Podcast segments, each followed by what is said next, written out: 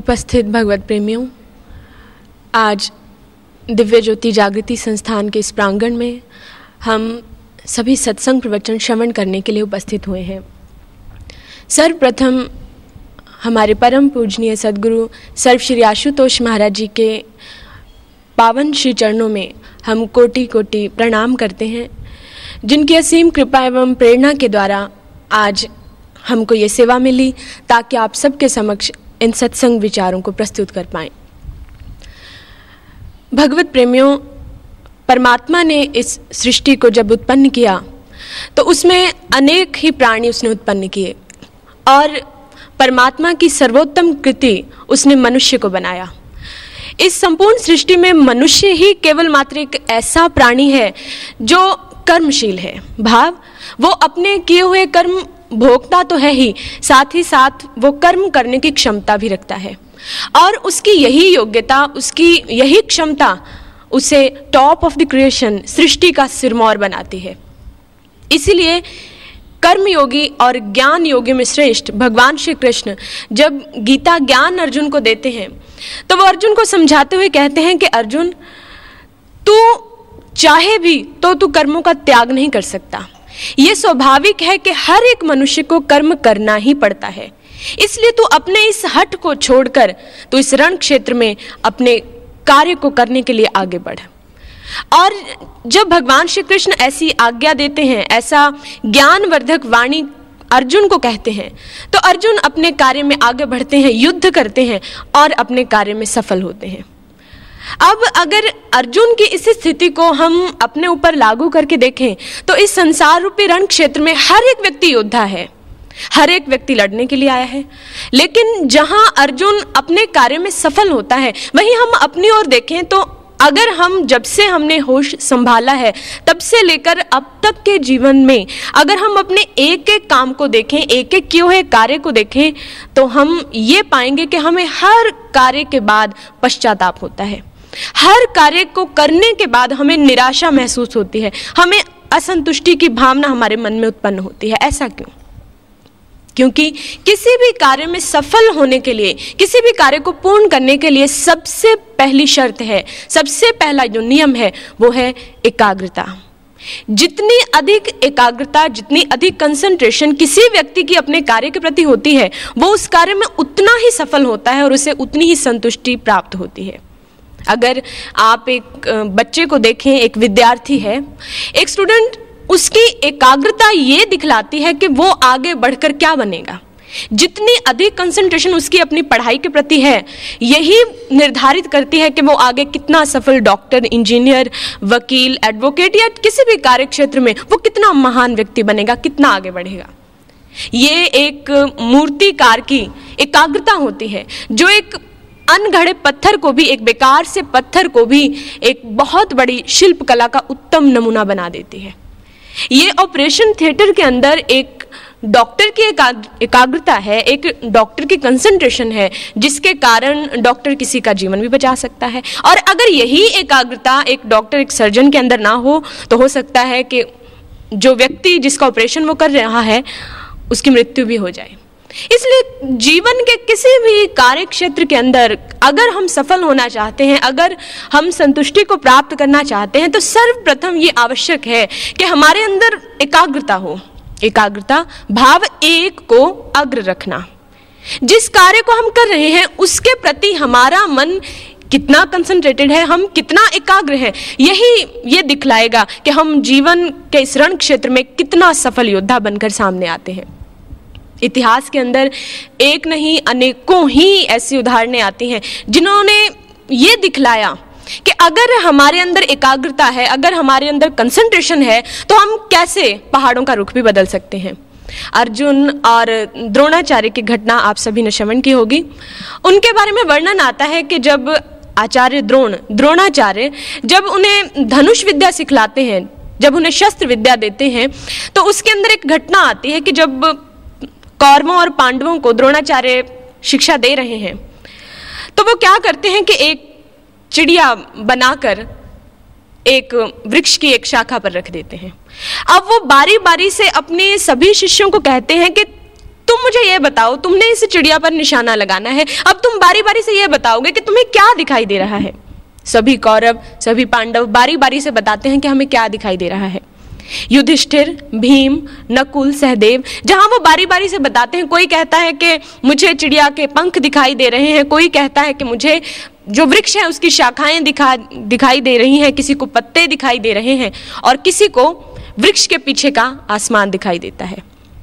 सबके बाद जब द्रोणाचार्य अर्जुन से पूछते हैं, अर्जुन, तुम बताओ, तुम्हें क्या दिखाई देता है? तो अर्जुन का जो उत्तर है वो इतना शिक्षाप्रद है। अर्जुन उन्हें एक ही बात कहते हैं कि आचार्य, गुरुवर, मुझे केवल और केवल चिड़िया की आँख ही दिखाई दे रही है, जहाँ उसने निशाना लगाना है। और हम ये भी जानते हैं कि यूँ तो शस्त्र विद्या सभी ने सीखी, सभी बड़े बड़े योद्धा थे, महावीर थे, महारथी थे, लेकिन जो अर्जुन थे वही सर्वश्रेष्ठ धनुधर कहलाए, गांडीवधारी अर्जुन, जिन्होंने भगवान श्री कृष्ण की आज्ञा के अनुसार युद्ध क्षेत्र में युद्ध किया और इस संग्राम को जीत भी लिया। भाव क्या? जिसकी जितनी एकाग्रता है, वो उतना ही अपने लक्ष्य को प्राप्त कर सकता है। और ये तो हम सभी जानते होंगे कि जब हम अपने लक्ष्य को प्राप्त करते हैं, जब हम अपने गोल को अचीव कर लेते हैं, जो हमें चाहिए वो हमें मिल गया, हम अपने उस कार्य में सफल हो गए तो कितनी सफलता, कितनी खुशी, कितनी संतुष्टि हमारे मन के अंदर पैदा होती है। लेकिन आज अगर इसी बात को हम अपने जीवन के अंदर देखें तो आज हमारी, हम, मनुष्य की मानसिकता कुछ ऐसी बन गई है कि हमारा किसी भी काम में एकाग्रता बन ही नहीं पाती। चाहे वो बिज़नेस का क्षेत्र है, चाहे एक स्टूडेंट पढ़ाई करता है, चाहे आप घर के काम करते हैं, या आप कहीं भी, आपका कोई भी कार्य क्षेत्र हो, आप जो भी कार्य करते हैं, हमारा ये अनुभव है, हमारी किसी भी चीज़ में कंसंट्रेशन नहीं है, किसी चीज़ में एकाग्रता नहीं। करना हम कुछ और चाहते हैं, हमारा मन कहीं और भटकता है। दसों दिशाओं में हमारा मन भागता है। और ये एकाग्रता न होने के कारण मन इतना शांत होता है कि हम चाहकर भी अपने लक्ष्य को प्राप्त नहीं कर सकते। और शास्त्र ऐसा कहते हैं कि मन ही बंधन और मोक्ष का कारण है। मन ही तुम्हारा मित्र है और मन ही तुम्हारा बैरी है। जैसा तुम्हारा मन है, जैसे तुम्हारे विचार हैं, क्योंकि मन के बारे में कहा गया है कि mind is a bundle of thoughts कि मन जो है वो विचारों का संग्रह है। जैसे हमारे विचार हैं, वैसे हमारे कर्म हैं, और जैसे हमारे कर्म हैं, वैसा ही हमारा पूरे का पूरा जीवन बन जाता है।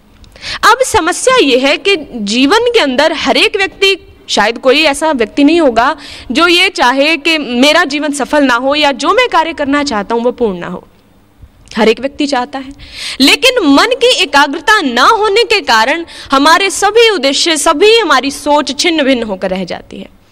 और जब मन ही हमारा बंधन और मोक्ष का कारण है, मन ही मित्र है और मन ही बैरी है तो कौन नहीं चाहेगा कि मन को मित्र बनाया जाए? क्योंकि एक कहावत आपने सुनी होगी, मन के हारे हार है और मन के जीते जीत। अगर मन हमारा जीता हुआ है, भाव मन हमारे पक्ष में है तो हम संसार जीत सकते हैं। लेकिन अगर हमने संसार जीत लिया, लेकिन मन ही एकाग्र नहीं है, मन ही जीता हुआ नहीं है तो बाहर की उपलब्धि किसी काम की नहीं है। इसलिए मन को अपने वश में, मन को जीता कैसे जाए, मन को एकाग्र कैसे किया जाए, यही सबसे बड़ी समस्या है। और आज हमारा मन इतनी दिशाओं में भटकता है, हर काम के अंदर, चाहकर भी हमारी कंसंट्रेशन नहीं है, और कुछ भी कार्य, कोई भी लक्ष्य हमारे हाथ में नहीं लगता। हमारी हालत कुछ ऐसी हो जाती है, जैसे मानो एक सेठ है, एक साहूकार है, जिसके पास करोड़ों अरबों, खरबों रुपए की जायदाद है, बहुत पैसा है। लेकिन जो उसका पैसा है, जितनी उसकी जायदाद है, वो सारी की सारी बिखरी हुई है। उसने कुछ थोड़ा सा पैसा इधर रखा है थोड़ा सा उधर थोड़ा सा उधर, और उसे खुद ही नहीं पता कि मेरे पास जायदाद कितनी है। क्योंकि जायदाद का संग्रह नहीं है। उसे पता ही नहीं कि मेरा धन है, मेरे पास कितना, वो इतना बिखर चुका है। और हमारे मन में इतनी शक्ति होने के बावजूद, जो मन हमें अपने लक्ष्य की तरफ़ ले जा सकता है, इतना सब कुछ होने के बावजूद हमारा मन ही एकाग्र नहीं है। उसकी शक्ति बिखरी हुई है। और जब शक्ति बिखरी हुई है तो शक्ति के बिखराव के कारण हम किसी भी काम में सफलता प्राप्त नहीं कर सकते। इंसान करता बहुत प्रयास है, बहुत कोशिश करता है। और चाहकर भी वो निराश ही रहता है। क्योंकि बाहर की परिस्थितियों से हम मुकाबला कर सकते हैं, बाहर के सभी साधन जुटा सकते हैं। लेकिन जो काम करने की शक्ति है, जो कार्य करने की क्षमता है, जो हमारा स्टेमिना है, जो योग्यता है, जो क्षमता है, जो अंदर से हमें शक्ति देती है काम करने के लिए, वो चीज़ जब तक हमारे मन के अंदर प्रकट नहीं होती, वो शक्ति जब पूर्ण रूप से जागृत नहीं होती तो चाहकर भी बाहर के साधन कुछ नहीं कर सकते। इसलिए शास्त्र ग्रंथों के अंदर बताया गया कि अगर हमारा मन एकाग्र नहीं है, हमारा मन कंसंट्रेटेड नहीं है, अशांत है, संतुष्ट नहीं है तो इसका कारण क्या है? क्योंकि मन अपने लक्ष्य को प्राप्त नहीं हुआ है। कोई भी चीज़ आप इस संसार के अंदर देखें हर एक चीज़ का अपना लक्ष्य है, एक ना, एक अपना आधार है। और कोई चीज़ जब अपने लक्ष्य से दूर हो जाती है, अपने आधार से टूट गई तो वो चाहकर भी, चाहे जितना मर्ज़ी रास्ता तय कर ले, वो उसका लक्ष्य तो कुछ भी नहीं है, क्योंकि वो अपने आधार से बिछड़ी हुई है। एक नदी जब पहाड़ों पर से उतरती है तो आपने देखा होगा, अथाह जल स्रोत है, उसके अंदर बहुत पानी है। और उस पानी के अंदर इतनी क्षमता है कि वो कितने ही किलोवाट बिजली उत्पन्न कर सकता है? और हमारे घर संसार के अंदर हर एक काम हमें करने के लिए सुविधा प्रदान करता है। अनेकों फैक्ट्रीज चलती हैं, कारखाने चलते हैं, जिसके अंदर सैकड़ों मजदूर अपनी रोटी रोजी कमाते हैं। लेकिन अगर वही जो नदी का जल है वो बढ़ता जाता है, बढ़ता जाता है और बढ़ते बढ़ते जिसके अंदर इतना शोर है, जितने, जिसके अंदर इतनी आवाज़ें आती हैं, कभी चट्टानों से टकराता है, कभी कोई पेड़ पौधा आता है, कभी कुछ आ रहा है, कभी कुछ आ रहा है। वो पानी जब तक अपने लक्ष्य समुद्र में नहीं जा मिलता, तब तक ये संभव नहीं है कि उस नदी के पानी को सही दिशा मिल पाए। उसका लक्ष्य सागर है, उसका लक्ष्य समुद्र है। और जब नदी जिसमें पहले थोड़ी कम क्षमता थी, जब वो सागर के अंदर मिल गई, जब अपने आधार को प्राप्त हो गई तो वही नदी उसके अंदर और ज़्यादा अधिक अथाक शक्ति आती है। पूरी नहीं, जितनी सागर के अंदर क्षमता है, जितनी सागर के अंदर शक्ति है, उतनी शक्ति नदी में आ गई। और साथ ही साथ क्या होता है कि नदी जो पहले शोर कर रही थी, जिसके अंदर इतनी आवाज़ें थी, वही नदी बिल्कुल शांत हो जाती है, क्योंकि उसे अपना आधार मिल गया। और वही नदी जब सागर के अंदर अपने आधार को प्राप्त हुई तो उसके बाद जब वही सागर का जल, जिसके अंदर न जाने कितनी करोड़ों नदियाँ समाई हुई हैं, जब वही पानी सागर के द्वारा वाष्पित होता है, उसके बाद, बादलों के रूप में हमारे घर संसार, हमारे आस पड़ोस में बरसता है तो उसी पानी को हम किसी एकत्रित करके या तो अपने काम के लिए प्रयोग कर सकते हैं, या फिर बिजली उत्पादन के लिए उसका प्रयोग कर सकते हैं। भाव क्षमता तो वही थी, शक्ति तो वही थी, लेकिन जब नदी अपने आधार को, अपने मूल को प्राप्त हो गई तो उसके बाद उसमें कितनी क्षमता और बढ़ गई। और हमारे साथ भी कुछ ऐसा ही है। ऐसा नहीं कि मनुष्य कुछ कर नहीं सकता, जिसको आप सोचिए, जिसको भगवान ने सर्वश्रेष्ठ घोषित कर दिया, जिसको सर्वोत्तम कृति बना दिया, ये सब कुछ कर सकता है। एक हमारे शास्त्रों के अंदर एक कहानी आती है कि जब भगवान ने मनुष्य को बनाया तो उसने फरिश्तों को, देवों को यह आज्ञा दी कि आप मेरी इस कृति को सिजदा करें। मेरी इस कृति को आप प्रणाम करें, क्योंकि ये सर्वश्रेष्ठ है। अब अगर भगवान खुद देवी देवताओं को कह रहा है कि आप मनुष्य को प्रणाम करें, आप मेरी इस कृति को प्रणाम करें तो इसका मतलब जो उसने ये कृति बनाई है, उसके अंदर ज़रूर कुछ ऐसी योग्यता होगी, उसके अंदर ज़रूर कुछ ऐसा स्पेशल खास होगा, जिसके अंदर कुछ खास करने की क्षमता होगी। अब मनुष्य कर तो सब कुछ कर सकता है, उसके अंदर इतनी शक्ति है, लेकिन मन का बिखराव इतना ज़्यादा है, मन अपने आधार को ही भूल चुका है। और जब कोई चीज़ अपने आधार को भूलती है तो फिर वो अशांति होती है, शांत कभी नहीं। जैसे आपने अक्सर देखा होगा, हम ड्राइविंग करते हैं। एक ड्राइवर कार चलाता है जीप चलाता है, कुछ भी चलाता है, और उस गाड़ी के अंदर जिसको वो चला रहा है, उसके अंदर बहुत सारे यात्री भी बैठे हुए हैं। अब जब वो गाड़ी को ले जा रहा है तो आपने ये देखा होगा कि उसका स्टेयरिंग पर हाथ भी है। उसको ये भी पता है, यहाँ पर ब्रेक लगानी है, यहाँ पर स्टॉप करना है, अब मुझे इधर मुड़ना है, अब मुझे इधर मुड़ना है, अब मुझे रेड लाइट आ गई है तो रुकना है ग्रीन लाइट होगी तो मुझे चलना है। अब जो ड्राइवर चल रहा है, उसको पता सब कुछ है। उसकी गाड़ी उसके हाथ में है। लेकिन उसका ध्यान आपने देखा होगा, उसके हाथ स्वयं चलते हैं। अब रुकना है, अब चलना है, अब शीशे में से पीछे भी देखना है, सब ध्यान है। लेकिन सब कुछ करने के बाद स्वतः सब कुछ होता है, लेकिन ध्यान उसका आगे है। देखता वो आगे है, क्योंकि लक्ष्य उसका आगे है। और अगर ऐसा नहीं होता, अगर ड्राइवर का ध्यान केवल स्टेयरिंग पर रह जाए, उसको पता है यहाँ स्टॉप करना है, यहाँ रुकना है, और अगर वो सामने से अपनी दृष्टि हटा देता है तो फिर क्या होता है? आपने सड़कों पर, रोड्स पर एक साइन बोर्ड पढ़ा होगा, सावधानी हटी तो दुर्घटना घटी। जहाँ सावधानी हट गई, जहाँ हम अपने लक्ष्य को भूल गए, वहाँ दुर्घटनाएँ ही घटित होती हैं और कुछ भी नहीं होता। और अगर एक साधारण सी गाड़ी का ये हाल है, उसके लिए हमारा ध्यान सामने है और सावधानी हटती है तो दुर्घटनाएँ निश्चित है। तो हमारे जीवन में कुछ ऐसा ही घटित हो जाता है, जब मन अपने लक्ष्य से दूर हो गया। जब मन को पता ही नहीं कि मेरा आधार क्या है, उसको अपने मूल, अपने रूट, अपने जड़ का पता ही नहीं है तो फिर बेशक आप जितना मर्ज़ी कुछ कर लें, दुर्घटनाएँ, अशांति, असंतुष्टि, निराशा, कौतूहल, परेशानियाँ, ये सब कुछ हमारे जीवन में आता है, क्योंकि हमारा, हमारी सावधानी नहीं है। हमें पता ही नहीं हमारा लक्ष्य कौन सा है, हमारी दृष्टि हमारे सामने ही नहीं है। इसलिए शास्त्र ग्रंथों के अंदर बताया गया कि अगर जीवन के किसी भी क्षेत्र में हम सफल होना चाहते हैं, आज आपने देखा होगा, लोग बहुत डिग्रीज प्राप्त कर लेते हैं, अपने बड़े बड़े कारोबार स्थापित कर लेते हैं। लेकिन इतना सब कुछ होने के बावजूद क्या उनके जीवन के अंदर शांति है? क्या उनके जीवन के अंदर चैन है? क्या उनको आत्मसंतुष्टि है? ऐसा तो कुछ भी नहीं। सब कुछ होने के बावजूद सबसे बड़ी समस्या आज के युग में इंसान की यही है। आप किसी से कुछ भी पूछ लें, एक नेता बन जाए, कोई बड़ा बिजनेसमैन बन जाए, कुछ भी बन जाए, उसकी समस्या ये रहती है, मेरा तो मन ही शांत नहीं है, मेरा तो मन ही अशांत है।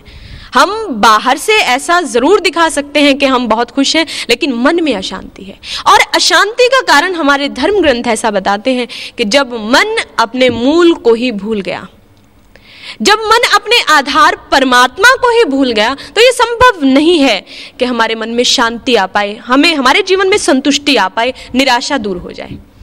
इसलिए हमारा आधार, जो परमात्मा है, वो हमारे ही भीतर है। और जब तक मन अपने उस आधार से नहीं जुड़ जाता, तब तक मन की एकाग्रता भी संभव नहीं है। मन में शांति आ ही नहीं सकती।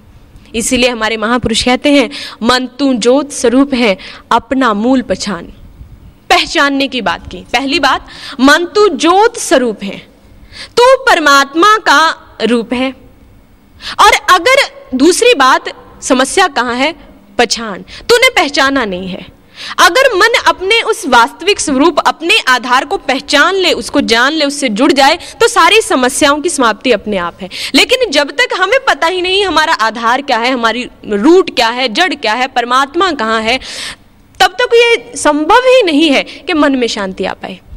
इसलिए हमारे जितने हमारे महापुरुष हुए हैं, संत हुए हैं, उन्होंने हमेशा ये कहा कि सबसे पहले तुम अपने आधार से जुड़ो, अपने आधार को जानो। जब मन अपने आधार से जुड़ता है, मन परमात्मा को जान लेता है, उसको पहचान लेता है तो फिर वही शक्तियाँ जो परमात्मा में है। और हम परमात्मा के लिए अक्सर हम सभी इस बात का प्रयोग करते हैं, सर्वशक्तिमान, परमात्मा सर्वशक्तिमान है। तो जो सर्वशक्तिमान है, जिसमें सभी योग्यताएँ हैं, जो सब कुछ कर सकता है तो जब हम उससे जुड़ते हैं तो उतनी ही शक्तियाँ हमारे अंदर ट्रांसफॉर्म हो जाती हैं। उतनी ही शक्तियाँ हमारे अंदर आ जाती हैं, उतनी ही योग्यता से हम ईश्वर की कृपा से, क्योंकि अपने आप को पहचान गए। रामचरित मानस के अंदर, तभी तो तुलसीदास जी कहते हैं, ईश्वर, अंश, जीव, अविनाशी, चेतन, अमल, सहज, सुख, राशि। जो हमारा मन है, जो ये जीव है, वो परमात्मा की अंश है। और परमात्मा से दूर होने के कारण हम निराशी रहते हैं, हम हमेशा परेशान रहते हैं, अशांति का ही आगमन हमारे हृदय में रहता है। इसलिए जितने समस्त हमारे धर्म ग्रंथ हैं, वेद हैं, कुरान है, बाइबल है, साहिब श्री गुरु ग्रंथ साहिब जी हैं, श्रीमद भगवत गीता है, सबके अंदर हर एक महापुरुष ने यही कहा, पहले अपने आप को जानो, मन तो अपने आधार से जुड़, फिर बाकी सब जीवन में सब कुछ श्रेष्ठ ही श्रेष्ठ है। सुकरात, आपने नाम सुना होगा। सुकरात कहते हैं नो दाई सेल्फ अपने आप को जानो, अपने आधार से जुड़ो। एक जापनीज संत हुए हैं गुरजीएफ उन्होंने इसी बात को कहा सेल्फ रिमेंबरेंस अपने आप को पहचानना सेल्फ रिमेंबरेंस तुम हो क्या?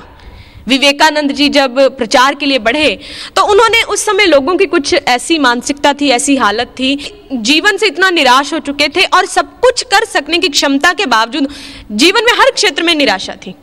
तो उन्होंने इतना लोगों को जगाया, उन्होंने कहा कि तुम शेर हो। तुम शेर हो, लेकिन अपने आप को भेड़ बकरी समझते हो और यही कारण है कि तुम दरिद्र ही हो। इसलिए उठो, जागो, अपने आप को जानो, तुम हो क्या? और जब एक इंसान अपने आप को जान गया, आपने ये कहानी ज़रूर सुनी होगी कि एक बार एक शेर शेर का जो बच्चा था, वो किसी जंगल में अपनी माँ से बिछुड़ जाता है।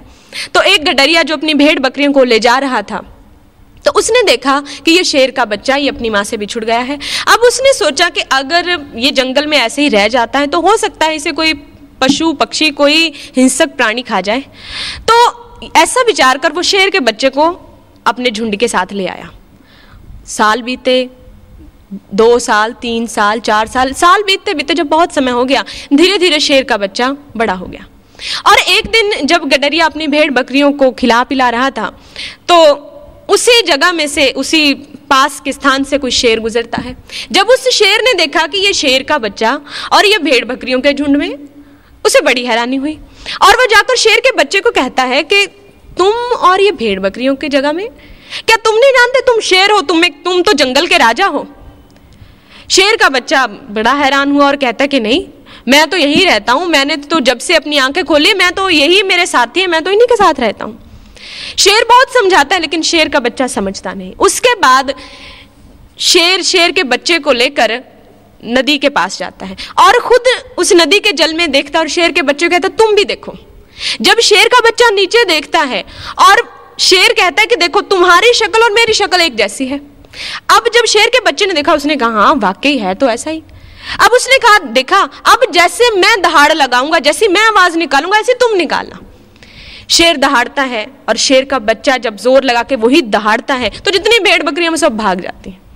शेर के बच्चे को तब समझ में आया कि हाँ मैं तो शेर हूँ। उतनी ही क्षमता उसमें कब आई? बच्चे में शेर के जितनी क्षमता तब कब आई जब वो अपने आप को पहचान गया? था तो वो पहले भी शेर, लेकिन उसे पहचान नहीं थी, उसे पता ही नहीं था, वो जानकार ही नहीं था कि मैं भी शेर हूँ। इसी प्रकार से विवेकानंद इसी बात को समझाते हैं। अक्सर वो इसी, ऐसे ही समझाते थे कि तुम शेर हो।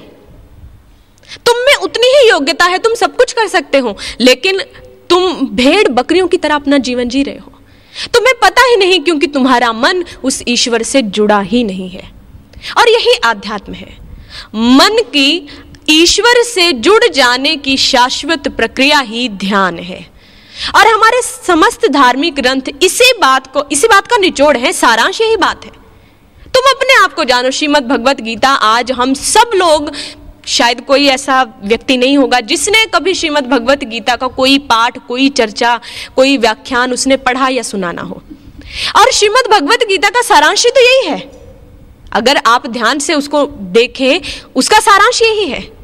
जो अर्जुन पहले इतना निढाल, इतना निर्बल होके, इतना दुर्बल कहता है कि मेरा शरीर काँप रहा है, मेरे होंठ सूख रहे हैं, शरीर से पसीना बहे जा रहा है, मैं इनको कैसे मारूँगा? मैं कुछ नहीं कर सकता। ये मेरा गांडीव पड़ा मैं कुछ नहीं कर सकता। और भगवान श्री कृष्ण से यही बात बताते हैं। अठारह अध्याय में उनका एक ही एक ही लक्ष्य रहा है, अर्जुन को उठा देना। और अर्जुन, वही अर्जुन जो पहले गांडीव रख के बैठा है कि मैं कुछ नहीं कर सकता, जब भगवान श्री कृष्ण ने उसे फिर से अपने सत्य स्वरूप से जोड़ दिया। उसे कहा कि क्या तुम नपुंसकों वाली बात कर रहे हो? तुम कायरता को प्राप्त मत हो, क्योंकि ये तुम्हारा स्वभाव नहीं है। अगर तुम ऐसा नहीं भी करोगे तो तुम्हारी प्रकृति तुमसे यह करवा लेगी, तुम्हें करना पड़ेगा। यही तो सारांश है। तुम्हारी प्रकृति करवा लेगी, तुम्हारा स्वभाव करवाएगा, क्योंकि अर्जुन कोई निर्बल नहीं है। जिसको साक्षात भगवान श्री कृष्ण ने कहा कि जितने इस संसार के अंदर प्राणी है, वो सभी मेरे हैं, और मेरों में अर्जुन भी आ गया। भगवान श्री कृष्ण जिसके साथी हैं, जिसका वो बालक है, वो अर्जुन निढाल कैसे हो सकता है? निराश कैसे हो सकता है? लेकिन समस्या यही थी, सब कुछ होने के बावजूद, सर्वश्रेष्ठ धनुर्धारी होने के बावजूद, जो अपना धनुष रख के बैठा है, समस्या क्या है? क्योंकि वो जानता ही नहीं कि उसमें कितनी क्षमता है। और भगवान श्री कृष्ण जब उसे उसे, उसके तत्व से जोड़ देते हैं, जब उसे बताते कि देख, अब मैं तुम्हें आँख देता हूँ, तुम देख, अब तू जुड़। अब उसके बाद जब अर्जुन ने अपने अंदर देखा तो वही अर्जुन को बाद में कहने की ज़रूरत नहीं पड़ती। उसको भगवान श्री कृष्ण ने दूसरी बार नहीं कहा कि अब अर्जुन, तू गांडी उठा और लड़, ये सामने है। नहीं कहा। अर्जुन ने अपने आप, जब उस, अपने सत्य स्वरूप से जुड़ गया, जब देख लिया, उसके बाद कृष्ण को कहने की ज़रूरत नहीं पड़ी। अर्जुन ने अपने आप धनुष उठाया और उसको कहा कि अब आप जैसा कहेंगे, मैं वैसा ही करूँगा। और धर्म युद्ध में विजयी बन गया। हमारी समस्या भी कुछ ऐसी ही है। जीवन के हर क्षेत्र के अंदर अगर असंतुष्टि है, निराशा है तो भाव हमारा मन जिसमें सब कुछ करने की क्षमता है, वो अपने आधार से ही नहीं जुड़ा। और अपने आधार से जुड़ जाने की प्रक्रिया ध्यान है। अब कोशिश तो बहुत सारे लोग करते हैं। बहुत लोग प्रयास करते हैं, आज कितने कोई मैनेजमेंट कोर्स चल रहे हैं, कोई व्याख्या दे के समझा रहा है, कोई बुक्स पढ़ रहा है, कोई कुछ कर रहा है। बहुत तरीके हमने जितना सुना और हमने उसी अनुसार कुछ कुछ अपनी धारणाएँ बना ली कि अगर हमारा मन कंट्रोल में नहीं है, अगर हमारा मन वश में नहीं है तो उसको कैसे हम एकाग्र कर पाए, कैसे उस सत्य को अपने अंदर जानकर हम कुछ प्राप्त कर पाए। बहुत सारी कोशिश होती है। और उन कोशिश के अंदर हम क्या क्या करते हैं? ये आप देखना और ये हमारा अनुभव रहा होगा। ये कोई हमारे निजी विचार नहीं, ये आप खुद इस बात को एनालाइज करना, आप सोचना कि यही सब चीज़ें क्या हमारे जीवन के अंदर नहीं है। लेकिन मन को कितनी एकाग्रता मिलती है, कितनी कंसंट्रेशन मिलती है, ये हम आज समझ लेंगे। जैसे हमने सुना, मन को एकाग्र करना है, हम ध्यान में बैठेंगे। तो ध्यान के लिए हमने ये सोचा, कहीं से विचार सुने, कहीं से पढ़ा, और हमने ये सोच लिया कि हम कल्पना करेंगे। परमात्मा का ध्यान करना है, सुन लिया कि परमात्मा का ध्यान करने से मन एकाग्र होता है, मन शांत होता है। और हमने सोचा, परमात्मा तो दिखता है नहीं, चलो हम इमेजिनेशन ही कर लेते हैं। परमात्मा कौन सा यहाँ हवा में खड़ा मिल जाएगा? हमारे पड़ोसी है। चलो हम जो कल्पना परमात्मा की जितनी तस्वीरें, जितनी हमने मूर्तियाँ देखी हैं, जो भी हमारे इष्ट रहे हैं, हम उनकी कल्पना करें इमेजिनेशन की। अब इमेजिनेशन हम करते हैं और सोचते हैं कि हम ध्यान कर रहे हैं, हम ध्यान में बैठ गए।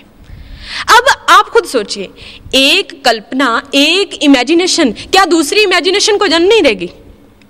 एक कल्पना अगर इंसान करता है तो उसका जो नतीजा है, उसका जो रिज़ल्ट आया, वो भी तो एक कल्पना ही है। अब कल्पना का नतीजा, कल्पना है, उसका आगे कल्पना है, उसका आगे कल्पना है, और पूरा आउटकम उसका क्या हुआ कि जीवन ही एक कल्पना बन गया, जीवन ही एक इमेजिनेशन बन गया। अब हमारा जीवन इमेजिनेशन में पढ़कर रहना नहीं है। इमेजिनेशन से परे सत्य, यथार्थ क्या है, वो जानना है, और वो तो हमें पता ही नहीं। और हम सोचते हैं कि हम शायद ध्यान के मार्ग पर या परमात्मा के रास्ते पर, मन की शांति के मार्ग पर हम अग्रसर हो गए। और परिणाम रिज़ल्ट हमारी आँखों के सामने है। कितने वर्षों से करते आ रहे हैं? कोई प्राप्ति नहीं। कुछ भी नहीं है। मन वैसे का वैसा ही असंतुष्ट है, निराशा है, न काम ज्ञान क्रोध, मोह, लोभ, अहंकार, कुछ भी जीवन से बाहर तो कुछ भी नहीं है। क्योंकि हम कल्पनाओं में ही जीते रहे हैं।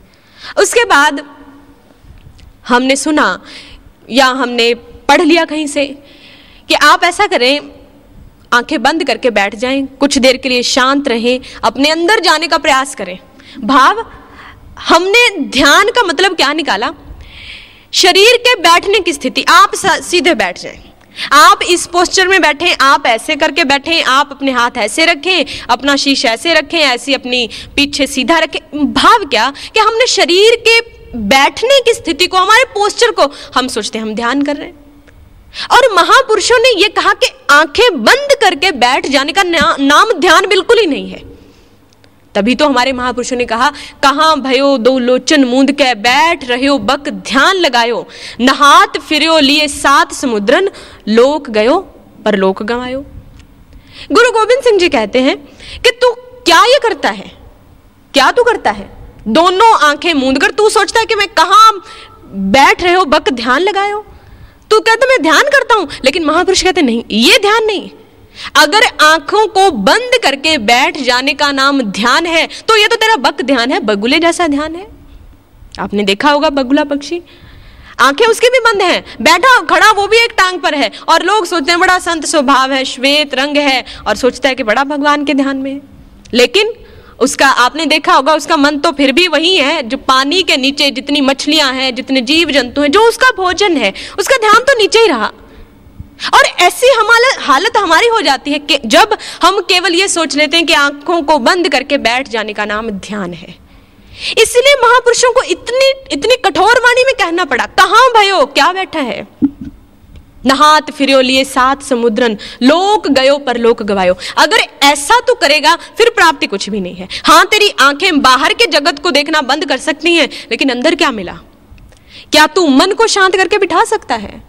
तूने एक घंटा, दो घंटे, तीन घंटे अपने शरीर को तो शांत बिठा लिया, लेकिन तेरा मन कहाँ शांत रहा? मन तो तेरा फिर भटक रहा है। और सारी समस्या तो मन की है। जब मन ही शांत नहीं है, मन ही स्थिर नहीं है तो शरीर की तो कोई कीमत ही नहीं है। शरीर स्थिर कर लीजिए, कुछ भी हासिल नहीं होगा। इसलिए ये ध्यान नहीं, ऐसा हमारे धार्मिक महापुरुष हमारे ग्रंथ कहते हैं। उसके बाद हमने सोचा कि हम चलो जी एक और तरीका लेते हैं। ऐसे कुछ काम नहीं बना, अगर ऐसे भी मन नहीं टिकता, मन शांत नहीं होता, ऐसे भी कुछ उपलब्धि नहीं है तो फिर आप ऐसे कीजिए, आप आँखें आपकी खुली हैं तो आप बाहर से ही ध्यान लगा लीजिए। अगर अंदर कुछ नहीं दिखता, अंदर कुछ नहीं है तो आप बाहर कोई चीज़ रख लो, कोई कैंडल रख लो, कोई मोमबत्ती रख लो, कोई हमारे भगवान जी हैं, उनकी कोई तस्वीर है, कोई भी हमारे इष्ट देव है, उनकी आराध्य देव की मूर्ति है तो आप उनको देखकर अंदर ध्यान करें ध्यान करें। लेकिन क्या ये ध्यान है? क्योंकि आप अक्सर ये आरती बोलते होंगे, तुम हो एक अगोचर, सबके प्राणपति आप बोलते हैं, तुम हो एक अगोचर, सबके प्राणपति किस विधि मिलूं दया में? तुमको मैं कुमति। आप ध्यान से गौर करना इस बात पर। हम कहते, तुम हो एक अगोचर। परमात्मा, तुम अगोचर हो। आप प्रार्थना कर रहे हैं, तुम हो एक अगोचर। अगोचर का मतलब क्या है?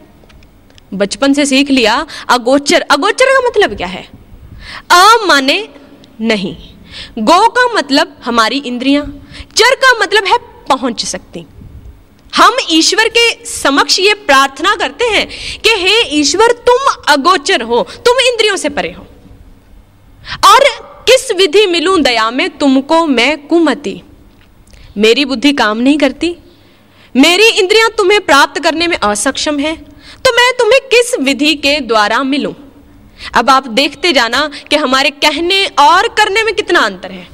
एक तरफ़ हम भगवान को कह रहे हैं, तुम हो एक अगोचर, तुम अगोचर है, तुम तक इंद्रिया नहीं पहुँच सकती। और दूसरी तरफ़ हम क्या करते हैं? बाहर से किसी मूर्ति, किसी कैंडल, किसी मोमबत्ती, किसी प्रकाश का ध्यान किया और आँखों से कर रहे हैं। तो क्या ये आँख इंद्रिय नहीं है? क्या ये आँख इंद्रिय नहीं? आप उसी इंद्रिय के द्वारा ध्यान कर रहे हैं और साथ में भगवान को कह रहे हैं, तुम इंद्रियों से परे हो। तो हमारे कहने और करने में अंतर आ गया कि जो हम कर रहे हैं, वो हम कहते नहीं है, जो कहते हैं, वो करते नहीं वो करते नहीं है। जो भगवान की आज्ञा है, जो भगवान का कहना है, उसे हम, हमें पता ही नहीं और हमारा सब कुछ उल्टा ही होता जाता है। इसलिए बाहर से अगर हम इंद्रियों के द्वारा भगवान का ध्यान करते भी हैं तो आप खुद सोचिए, भगवान के ध्यान का मतलब है मन का बाहर से अंदर जाना, ना कि अंदर से बाहर आना। ये तो बात हम जानते हैं। बाहर तो मन पहले ही है, बाहर तो हमारी इंद्रियाँ पहले ही हैं। हमारा उद्देश्य क्या है? बाहर से मन को अंदर लेकर आना, और इंद्रियों के द्वारा हम अंदर से बाहर जा रहे हैं। और अगर आप इतिहास के अंदर देखें तो कितने महापुरुष ऐसे हैं सूरदास जी हुए हैं। उनके ये चर्म चक्षु नहीं थे, लेकिन सब जानते हैं कि उन्होंने भगवान के दर्शन किए थे। आप उनकी वाणी पढ़ते हैं, उनकी कवितावली पढ़ते हैं, उनकी रचनाएँ सारा संसार गाता है। क्या उनकी आँखें थी? परमात्मा को तो उन्होंने भी देखा था। कैसे देखा? और आपने ये भी वाणी सुनी होगी। अंधा देखे, लंगड़ा चलकर पहुँचे काशी रे दर्शन दो घनश्याम नाथ मेरी अखियाँ प्यासी रे उसके बाद, मंदिर मंदिर मूरत तेरी, अजहू ना देखी सूरत तेरी। युग बीते ना आई मिलन की पूरण माशी रे दर्शन दो घनश्याम नाथ मेरी अखियाँ प्यासी रे क्या मतलब इसका हुआ? अंधा देखे। अंधा, जिसके ये चर्म चक्षु देखने में सक्षम नहीं है। वो भी देखता है। लंगड़ा चलकर पहुँचे काशी रे, जिसकी ये टांगे, ये शरीर का अंग काम नहीं करता, जो एक जगह से दूसरी जगह नहीं जाता, वो भी काशी पहुँच जाता है। काशी भाव हमारे शरीर के अंदर परमात्मा के मिलने के उस स्थान तक पहुँच गया, उसने अंदर जान लिया। अब अंधा भी देखता है और लंगड़ा भी चलता है। कैसे मिले? क्या हम ऐसा करते हैं? हमारी तो आँखें बाहर ढूंढना चाहते हैं कि बाहर से कैसे देखें। फिर महापुरुषों की इस वाणी का मतलब क्या है? वो कहते हैं, अंधा भी देख सकता है, लंगड़ा भी पहुँच सकता है। आगे कहते हैं, हमारी जैसा हम करते हैं, उससे कैसे महापुरुषों ने अलग समझाया? वो कहते मंदिर मंदिर, मूरत तेरी अजहू ना देखी सूरत तेरी। बाहर तेरी मूर्ति ज़रूर है, लेकिन तेरी सूरत कहाँ है? सूरत तेरी अंदर है। मूर्ति से हमारे मन में भाव ज़रूर, मूर्त भाव ज़रूर जगा सकती है। लेकिन शांति तो आप जानते हैं, जब तक दर्शन ना हो, शांति नहीं है। इसलिए वो कहते हैं, दर्शन दो घनश्याम नाथ मेरी अखियाँ प्यासी रे। कौन सी अखियाँ प्यासी? है? क्या ये चर्म चर्म चक्षु प्यासे हैं? ये नहीं। मेरा जो भीतरी चक्षु है, उसकी प्यास सालों से, युगों से, जन्मों जन्मों से नहीं बुझी है। वो खुला ही नहीं है। और वो खुलेगा तो उसकी प्यास शांत होगी, मेरा मन शांत होगा, क्योंकि वो तेरे दर्शन करेगा। और आपने देखा होगा, हमारे इतने प्रयास रहते हैं, इतना कुछ हम करते हैं, लेकिन वो ध्यान सफल कभी भी नहीं होता। उसके बाद हमने सुना, अक्सर आज के युग में हमारा ये ट्रेंड ही बन गया है, ये रीति ही है कि आप ऐसा करें, भगवान का अगर आप ध्यान करना चाहते हैं, मन को शांत करना चाहते हैं तो आप ऐसा करें, कोई भी मंत्र ले लें उस मंत्र को आप ध्यान करें, उसका सुमिरन करें, जप करें तो अंदर अपने आप मन शांत हो जाएगा। मंत्र से या माला से या कैसे भी हम किसी तरीके को लें, जिससे हमारा मन शांत हो जाए। हम ये सोचते हैं कि शायद इसका प्रयोग करने से हमारा मन वश में आएगा। ये ठीक है कि मंत्र से मन ज़रूर वश में आता है, लेकिन हमें पता ज़रूर होना चाहिए कि मंत्र है क्या। ये पता होना चाहिए। मंत्र से मन वश में होता है, अवश्य होता है। लेकिन मंत्र है क्या? ये पता होना चाहिए। हमारे शास्त्रों के अंदर कहा गया कि मन को नियंत्रित करने की विधि है मंत्र।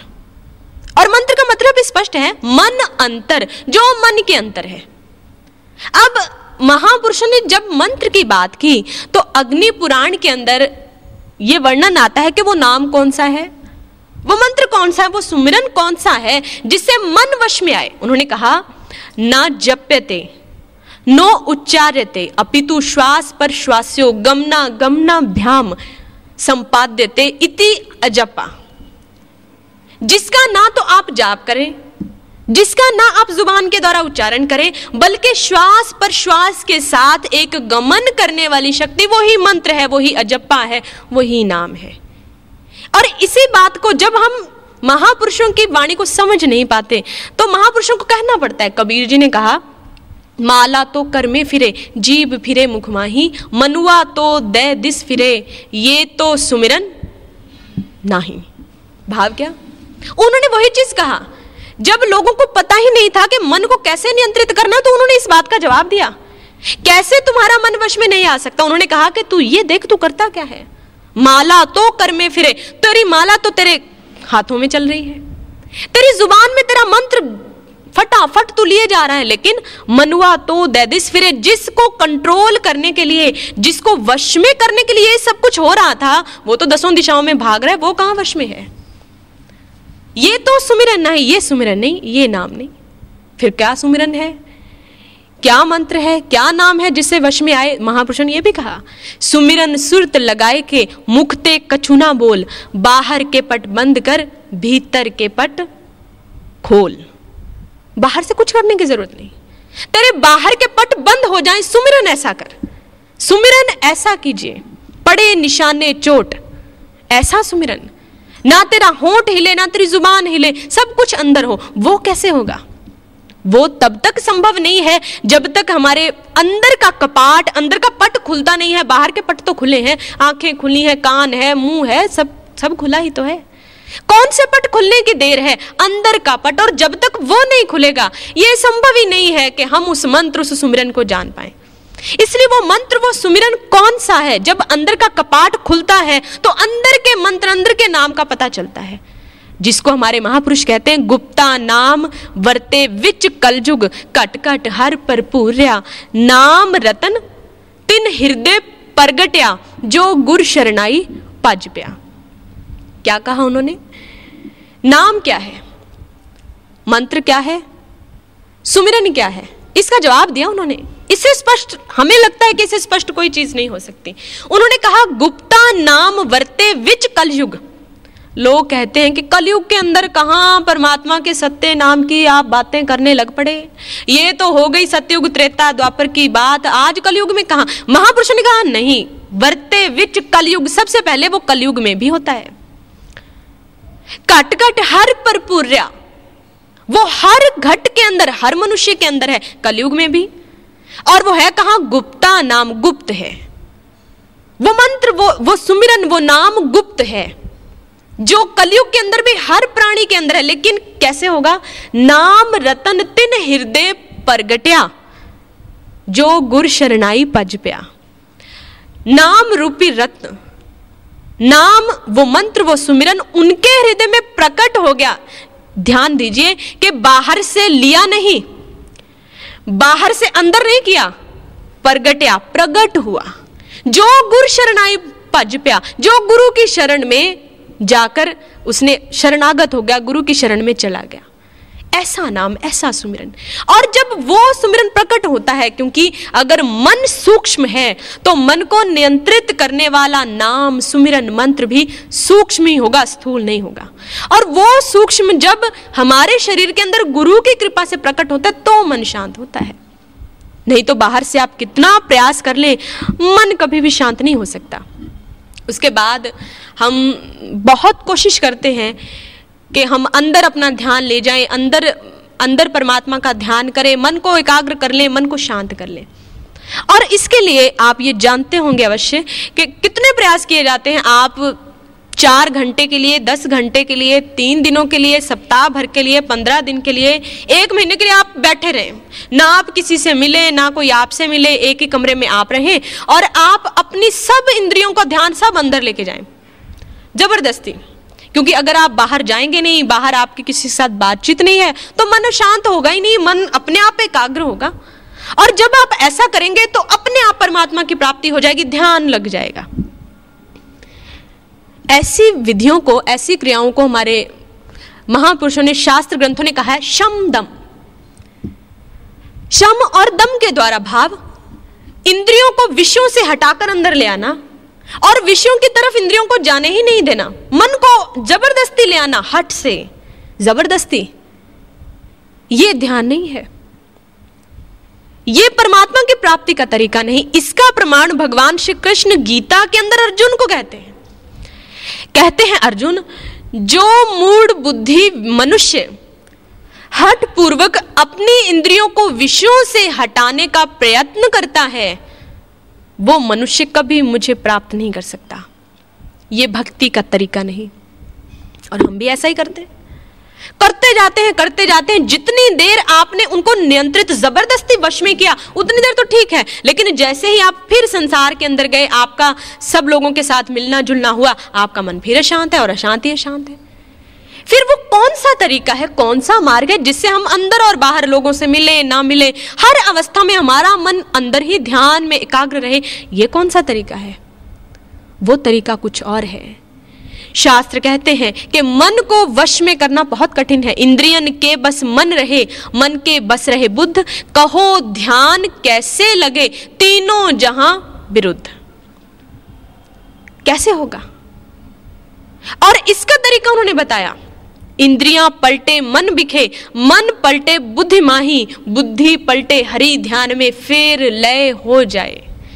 जब ऐसा होगा जब तेरी इंद्रियाँ मन के अधीन है, मन तेरा बुद्धि के अधीन है, बुद्धि तेरी परमात्मा के ध्यान में लीन है तो समझ लेना तेरा ध्यान सफल हो गया। अब समस्या सवाल ये है कि बुद्धि को ये सब प्रोसेस कैसे पूरा होगा? कहने को बड़ा आसान है। बुद्धि को ध्यान में कैसे ले जाएँ? बुद्धि परमात्मा के ध्यान में कैसे एकाग्र हो? सवाल ये है। और बुद्धि को ध्यान में, परमात्मा में तभी लगा सकते हैं, तभी मन एकाग्र हो सकता है, अगर परमात्मा हमारे अंदर प्रकट हो, साक्षात हो।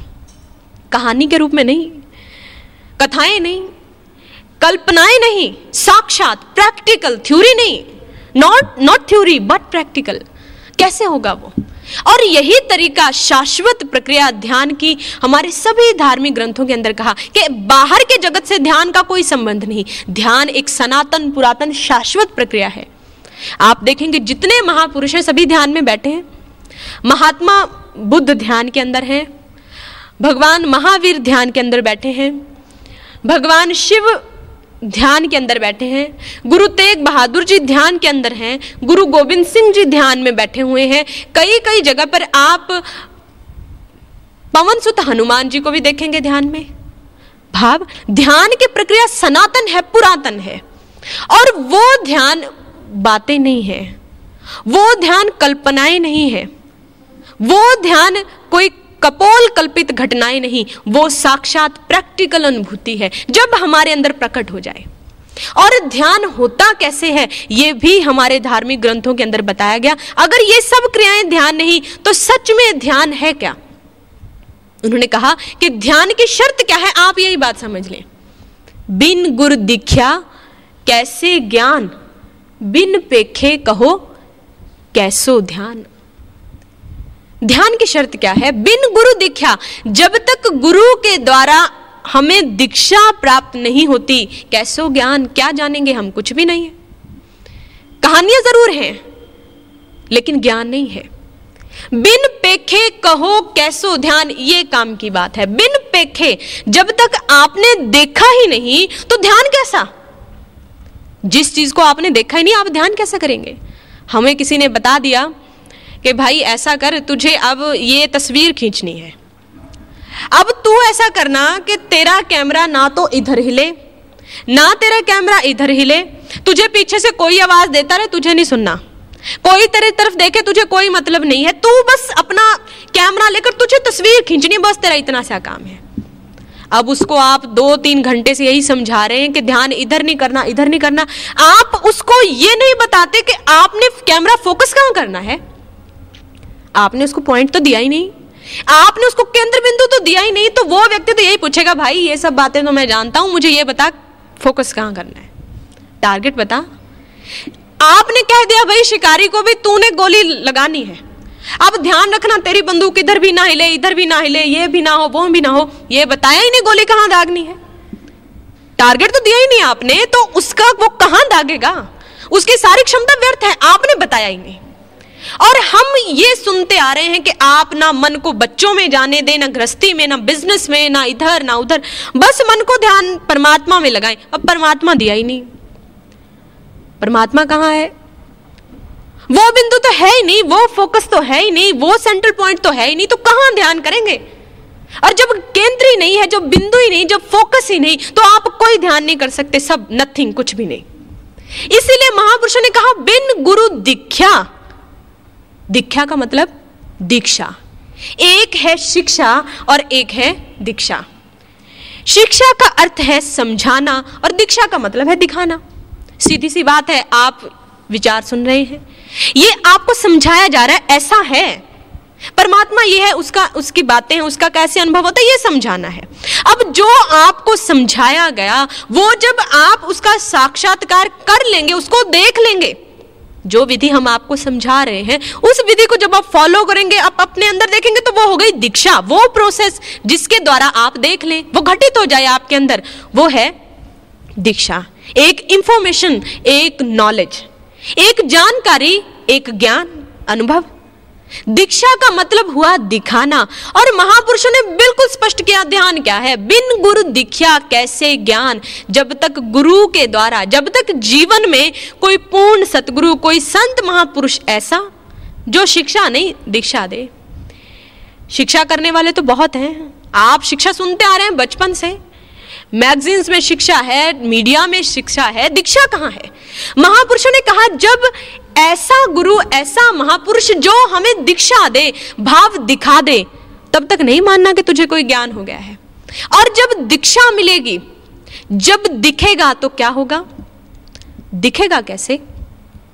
दिखने का भी ढंग हमारे शास्त्र ग्रंथों के अंदर बताया गया कि ये नौ द्वार संसार को देखने में सक्षम है, लेकिन एक और द्वार है जिसके द्वारा परमात्मा को देखा जाता है।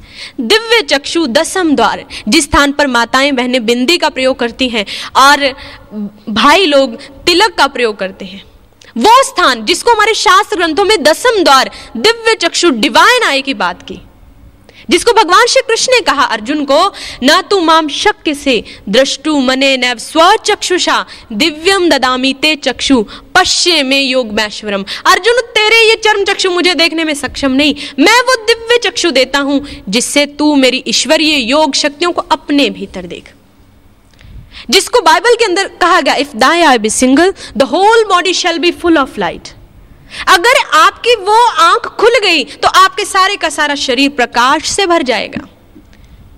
जिसको गुरु ग्रंथ साहिब जी के अंदर कहा गया, गुरु प्रसादी बुझिया जा वेखा हर एक है, हर बिन अवर न कोई कहो नानक, ए नेत्र अंध से सतगुरु मिलिए, दिव्य दृष्टि होए। दिव्य दृष्टि हुई जिसको रामचरित मानस के अंदर कहा गया, उग्र ही बिमल बिलोचन ही के, मिट ही दोष दुख भव रजनी के, सूझ ही रामचरित मणि मानिक, गुपत प्रगट जहाँ जय जही खानिक। जब वो दिव्य चक्षु, जब जब वो विमल नेत्र खुलता है तो हम अपने अंदर भगवान के दर्शन करते हैं। जब गुरु हमें दीक्षा देता है, हमारे मस्तक पर हाथ रखता है, उसी क्षण हमारा जब वो दिव्य चक्षु खुलता है मैं सुखी हूँ, सुख पाया, गुरु अंतर शब्द वसाया, सतगुरु पुरख विखाल्या मस्तक तर के हाथ जियो। जब गुरु ने मेरे मस्तक पर हाथ रखा, मेरा ये दिव्य चक्षु उसी क्षण खुला। मैंने अपने भीतर उसी क्षण ईश्वर का दर्शन किया। ईश्वर को देखा, दीक्षा, तब मुझे दीक्षा मिली। और जब मुझे, मेरे अंदर कुछ दिखा, मेरा ये चक्षु खुला तो अब मेरा ध्यान शुरू हुआ, क्योंकि ध्यान के लिए तीन चीज़ों की आवश्यकता है।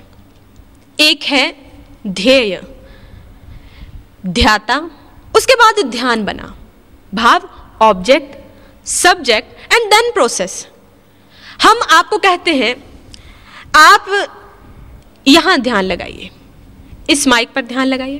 अब माइक एक ऑब्जेक्ट है, आप सब्जेक्ट हैं, और जिस क्रिया के द्वारा आप करते हैं, ये प्रोसेस है, ये ध्यान है। इन तीनों को मिलाने के बाद बनती है ध्यान।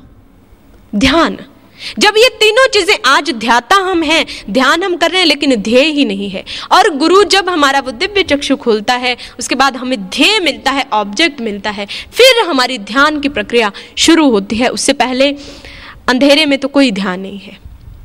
इसलिए हमें अपने जीवन के अंदर ऐसे पूर्ण सतगुरु की खोज करनी है, जो हमें दीक्षा प्रदान कर, हमारे उस दिव्य चक्षु को खोले, जिसके बाद अंदर कुछ दिखे, ध्येय मिले, उसके बाद हमारा ध्यान सफल हो पाए और ये शाश्वत प्रक्रिया, यही ज्ञान का तरीका हमारे समस्त धार्मिक ग्रंथ बताते हैं। और जब मन को एकाग्रता मिलती है, जब मन को ध्येय मिलता है, अंदर कुछ दिखता है, मन कंसंट्रेट होता है, एकाग्र होता है, और जब मन एकाग्र होता है तो हमारी थॉट्स हमारे कंट्रोल में आती हैं। और जब थॉट्स कंट्रोल में आती हैं तो जीवन का हर एक काम कंट्रोल में होता है और कंट्रोल्ड जो हमारा कर्म है, वो हमेशा अच्छा होगा।